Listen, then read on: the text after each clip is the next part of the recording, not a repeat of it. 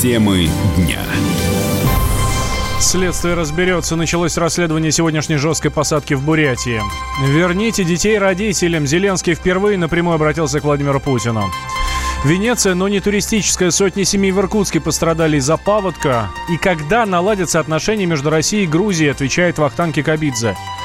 Все подробности далее. Здравствуйте, вы слушаете радио «Комсомольская правда». Меня зовут Валентин Алфимов. Мы с вами говорим на главные темы дня. Пострадавших в жесткой посадке Ан-24 в Нижнеангарске на вертолете доставили в Улан-Удэ. Ми-8 санавиации забрал четверых, в том числе и двоих детей. Тем временем Межгосударственный авиационный комитет приступил к расследованию катастрофы. К работе также подключился Следственный комитет по поручению главы ведомства Александра Бастрыкина. Дело катастрофы направлено в центральный аппарат СК. С подробностями корреспондент «Комсомольской «Комсомольская правда» Андрей Синьков. Из 43 пассажиров самолета за медицинской помощью обратился 31 человек и два члена экипажа. Травмы у пациентов в основном средней степени тяжести. После происшествия удалось связаться с одним из пассажиров э, самолета. Это 48-летний Сергей Зеленовский. Он почувствовал неладное еще в полете. Примерно за 20 минут до посадки он заметил, как у лайнера отказал один из двигателей. Я еще пока в больнице прохожу процедуру. Я вначале сидел пятый, пятое место. Паники не было, но мы сразу догадались, что двигатель вышел из строя. За минут за 20 до посадки на слежение самолет пошел. Э, с левой стороны двигатель отказал. Он попытался тормозить, но у него правая сторона колесо загорелось, скорость большая была, потом выстрел, колесо взорвалось и нас стащило с полосы и утащило туда. Забор снесли и врезались в это вычистные сооружения. Дверь открыла бортпроводница, которая с посадочной дверь с той стороны аварийной дверь открыла, а мы здесь стекло вытащили и людей отсюда через стекло уже вытаскивали. Я вот девочку последнюю вытолкал, курткой закрылся, начал оглядываться, и он из кабины стал выползать. Я ему помог, в окошко его сюда вытолкнул и за ним выскочил. Я его спрашивал, но он такой чумной был, я его до скорой довел, а там уже дальше скорая с ним там разбиралась. Ну, я его просто спросил, говорю, что, как? Он говорит, сам ничего не понимаю, как движок отказал, говорит, ничего не понимаю. Самолет Ан-24 летел из Улан-Удэ в Нижнеангарск. Затем он должен был отправиться в Иркутск. Однако в небе над Бурятией у воздушного судна отказал один двигатель. Командир сообщил диспетчеру о возникшей неисправности и приготовился к посадке. При посадке борт выкатился со взлетки и врезался в здание очистных сооружений, после чего загорелся. Для эвакуации у пассажиров оставались считанные секунды. Всем пассажирам удалось спастись. Погибли техник Олег Барданов и пилот Владимир Коломин. К слову, Владимир Коломин вообще не должен был лететь на этом самолете. Перед самым вылетом он он заменил своего коллегу Михаила Большедворского, который не смог вылететь по состоянию здоровья. Нам удалось связаться с Михаилом Большедворским сразу после трагедии. Говорить пилоту очень сложно. Он очень тяжело переживает потерю друга. 26-го живот закрутило. Я пришел, этот бузору прошел. Но он говорит, ладно, отпусти меня домой, иди висись. Из Иркутска вылетели в Нижнеангарск, из Нижнеангарска в Улан-Удэ, и там заночевали, потому что погода испортилась в Нижнеангарске. Должны были этим же днем вернуться. Погода испортилась, они там заночевали. Но не было никаких предпосылок. Стаж, да, у него богатый стаж, да, у него больше, чем у меня. Ситуацию с авиакатастрофой уже взяли на контроль в правительстве Бурятии. Глава республики Алексей Цыденов заявил, что всем родственникам погибших будет оказана материальная помощь. Предварительной версией трагедии считается отказ двигателя самолета, который произошел за 20 минут до захода на посадку. Андрей Синьков, «Комсомольская правда». Ан-24 в воздухе уже почти 60 лет. До сих пор он остается одним из основных самолетов на рейсах региональных авиалиний России и в странах СНГ. Однако, как отметил пилот первого класса Андрей Литвинов, такие старые самолеты нельзя эксплуатировать. Самолет, во-первых, старый, древний, ему сколько, 60 или 70 лет, который обещали еще, в училище поступал я, это было 38 лет назад, и тогда говорили, что этот самолет вот-вот должны списать. Не может столько самолет безопасно летать. Так ему замену не нашли. Вот этот полухромой суперджет, который там пытаются сделать региональным самолетом. Второе, летчик-то справился, отказал двигатель. Летчик полетел на аэродром и посадил самолет. А вот теперь следующее начинается, самое интересное. Самолет врезается в очистные сооружения, которые находятся 100 метрах от полосы. Вопрос, куда смотрит генеральный директор этого аэродрома, который эксплуатирует этот аэродром? Не должно быть в районе полосы никаких сооружений. У нас уже были катастрофы, связанные с этим. В Иркутске, когда выкатился самолет и врезался в гаражи. Теперь вот выкатывается вот здесь самолет. Российский МИД приветствует обмен пленными между Украиной и Донбассом. При этом ведомстве отметили, что этот вопрос прямых контактов между Киевом и республиками. Ранее в Минске состоялась встреча главы Политсовета Украинской партии «Оппозиционная платформа за жизнь» Виктора Медведчука с главами ДНР и ЛНР Денисом Пушилиным и Леонидом Пасечником. Лидеры республик Донбасса в ответ на просьбу украинского политики в качестве в качестве жеста доброй воли согласились на одностороннюю передачу украинской стороне четырех человек. Обмен пленными состоится в пятницу в белорусской столице, в Минске. Тем временем Владимир Зеленский попросил Владимира Путина освободить украинских моряков. Президент отметил, что готов пойти на все, чтобы вернуть своих граждан на родину. При обращении к российскому лидеру Зеленский перешел на русский язык. Я хочу звернутися до президента Російської Федерації Володимира Путіна. У нас у всіх є діти. Верните детей родителям. Спасибо, шановні журналисты. При этом Зеленский прокомментировал недавние действия министра иностранных дел Украины Павла Климкина, который отклонил предложение России по освобождению моряков. Украинский лидер заявил, что глава ведомства не согласовывал с ним этот ответ, и в целом о решениях МИД Зеленский узнает только из интернета. На прямой связи со студией сейчас политолог Владимир Рогов. Владимир, здравствуйте. Добрый вечер. В пятницу состоится обмен пленами. Означает ли это, что процесс сдвинулся?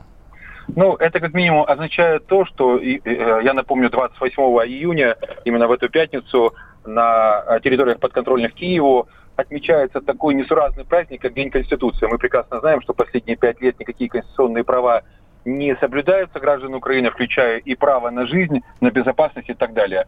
Я бы сказал, что этот процесс сдвинулся не благодаря, а вопреки. То есть не благодаря Зеленскому и его команде, банде, как угодно можно называть его, да, окружение, а именно благодаря Медведчуку, которого, я напомню, э, Зеленский попытался выкинуть из переговорного процесса, заявил, что Медведчук не должен там присутствовать, и это большая победа Медведчука над Зеленским, потому что отказаться от э, освобождения четырех э, э, вояк подконтрольных Киеву Зеленский, естественно, не может. И э, данное решение лидеров народных республик при посредничестве Медведчука стало ну, реальным шоком и реальным стрессом для представителей Зеленского. В срочном порядке были, э, было созвано совещание, затем был проведен брифинг, причем брифинг проводился в закрытом режиме, то есть через жесткую аккредитацию, для того, чтобы представители СМИ, подконтрольных тому же Медведчуку, не смогли задать какие-то каверзные вопросы Зеленскому. Как он теперь будет отвечать э, на вопросы, почему он не хочет Медведчука в переговорном процессе, если у того получаются подобные вещи и получается Э, попросить и добиться компромисса со стороны Народных Республик, а мы видим, что это был жест доброй воли, потому что Народные Республики дали четыре человека без изначальных условий, как жест доброй воли, чтобы получить э, политзаключенных со, э, со стороны Киева. А, заявление Зеленского, которое он сделал в обращении к Владимиру Владимировичу Путину, да, и перейдя на русский язык, напомню, абсолютно родной и понятный тому же Зеленскому, это не более чем попытка перехватить инициативу, но выглядит очень смешно. Выглядит как эдакий грустный клоун, знаете, который заливает всех слезами и пытается в какой-то степени рассмешить. Да, Владимир, а вот здесь вот в этой истории с, а, а, с обращением к Путину и с а, историей с Климкиным, вот президент новый, а Климкин старый, но налицо конфликт между ними. Почему до сих пор не поменял Зеленский такого, такую крупную фигуру, как глава МИДа? Ну, Зеленский не может поменять не только Климкина, как мы видим, но и представителей всех силовых структур подконтрольных формально президенту, и мы видим, что все его попытки э, инициировать эти отставки, да, отправку в отставку э, и Кабинета министров и так далее Гройсмана э, получают отказ в э, Верховной Раде. По сути, сегодня Зеленский эдакий голый король, которому только остается бегать между фонтанами и изображать из себя э, ну, серьезного державного діяча, говоря, ну, извините, я перешел на украинскую, то есть государственного деятеля, э, который только надувает щеки. И, в принципе, я напомню, во время его встречи в евроструктурах, когда его один из представителей уже уходящей европейской власти, похлопывая по щекам, э, ответил, что у него есть новый, э, то есть новый Порошенко или новая игрушка так и не было отмечено. Поэтому сегодня положение Зеленского незавидное, этот обмен явно не добавит ему голосов, потому что все прекрасно видят, что его заслуги там особо нет.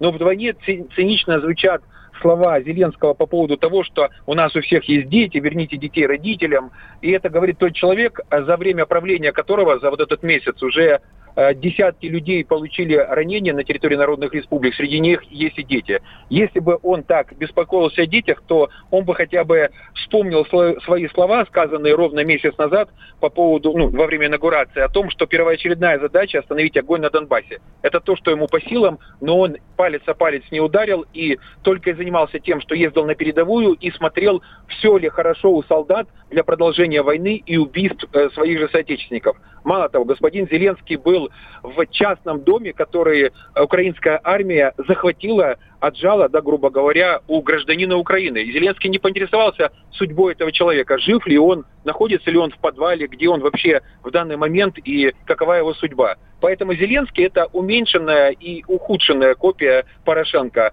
э, те же определенные э, части только в профиль, да, и, честно говоря, у меня особо не вызывает энтузиазма и оптимизма э, ни его слова, ни его действия. Да, Владимир, спасибо большое. Нерадужную картину вы нам нарисовали. Владимир Рогов, политолог, с нами э, был на связи. Я напомню, что э, Зеленский попросил Владимира Путина освободить украинских моряков в то, в то же время, когда наши уже предложили, что ну, давайте вам дадим моряков, просто вы там будете с нами участвовать вместе в расследовании.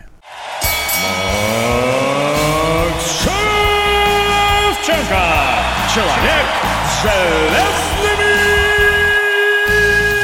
Он говорит, как враг своего народа. Кулаками. Дамы и господа, приготовьте свои эмоции. Сейчас начнется настоящая заруба.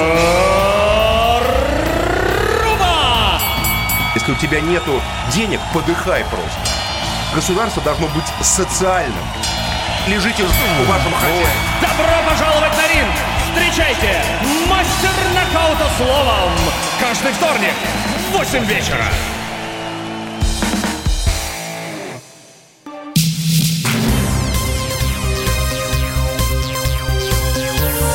Темы дня.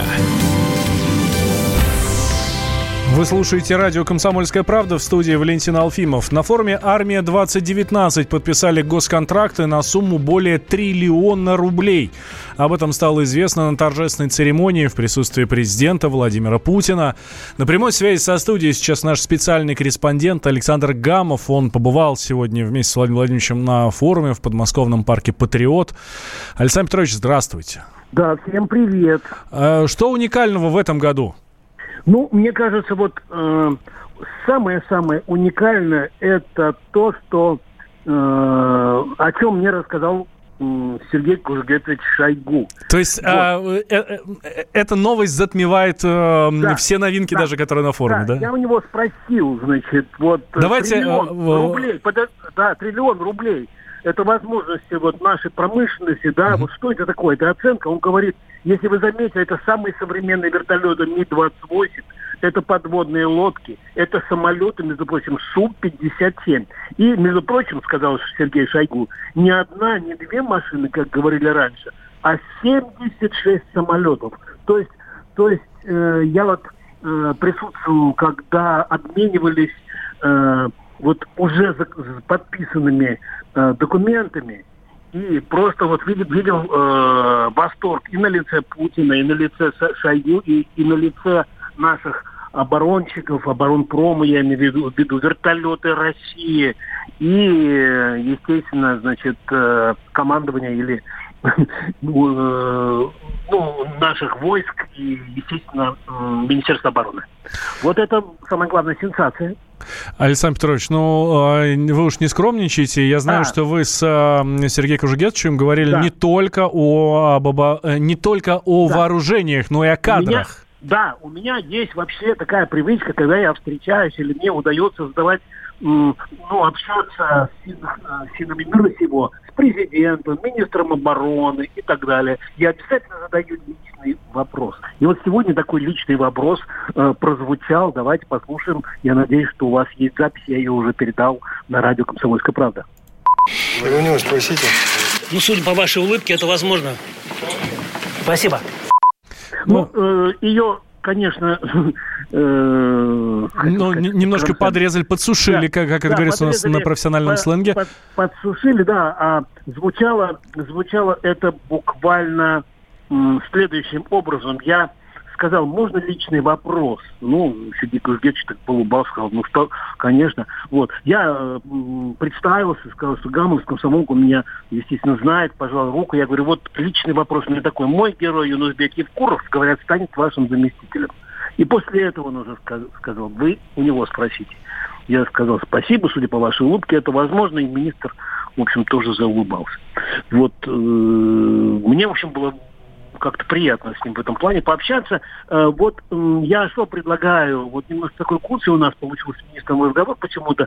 Прямо сейчас на сайте полная фонограмма или полный синхрон нашего разговора с Сергеем Кужгетовичем. И я думаю, что там больше даже по интонации понятно, э, значит, что он имеет в виду, что я имею в виду. Вот так вот, вот такое вот у нас настроение. А вообще, несмотря на то, что дождик, несмотря на то, что Путин в плаще, несмотря на то, что ему нужно ехать, э, значит, э, на двадцатку, он сегодня очень пристально останавливался у экспонатов, рассматривал. И мой репортаж об этом тоже прямо сейчас на сайте kp.ru. И там, в общем, снимки есть и э, довольно такая подробнейшая фактура. Ну, мне самому там очень-очень понравилось. Все, Александр Петрович, э, смотрим, читаем. Э, обязательно, кстати, я напомню, что в, на форуме «Армия-2019» в парке «Патриот» с сегодняшнего дня начинается свободное посещение, поэтому любой желающий может туда прийти. Много-много много-много всего э, интересного. Александр Гамов, наш политический обозреватель, был э, с нами на связи.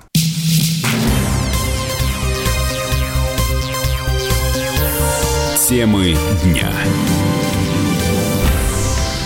Вы слушаете радио «Комсомольская правда» в студии Валентин Алфимов. Forbes составил рейтинг лучших вузов России. Первую строчку занял Национальный исследовательский технологический университет МИСИС. Серебро досталось МГИМО, а следом расположился Московский физтех. Журнал оценивал вузы по трем основным показателям – качество образования, востребованность выпускников и фактор Forbes – это элитность учебного заведения и доля предпринимателей в общем количестве выпускников. Лидером по качеству образования оказались Санкт-Петербургский и Национальный Национальный исследовательский университет информации и технологий, а, МИФИ и Российская экономическая школа. А самыми востребованными на рынке труда стали выпускники финансового университета при правительстве РАНХИКС и Московская государственная академия физической культуры. В число самых элитных вузов вошли МГИМО, ВГИК и МГУ. Радио «Комсомольская правда». Более сотни городов вещания и многомиллионная аудитория. Челябинск 95 и 3 FM. Эм. Керчь 103 и 6 FM. Эм. Красноярск 107 и 1 FM. Эм. Москва 97 и 2 FM. Слушаем всей страной.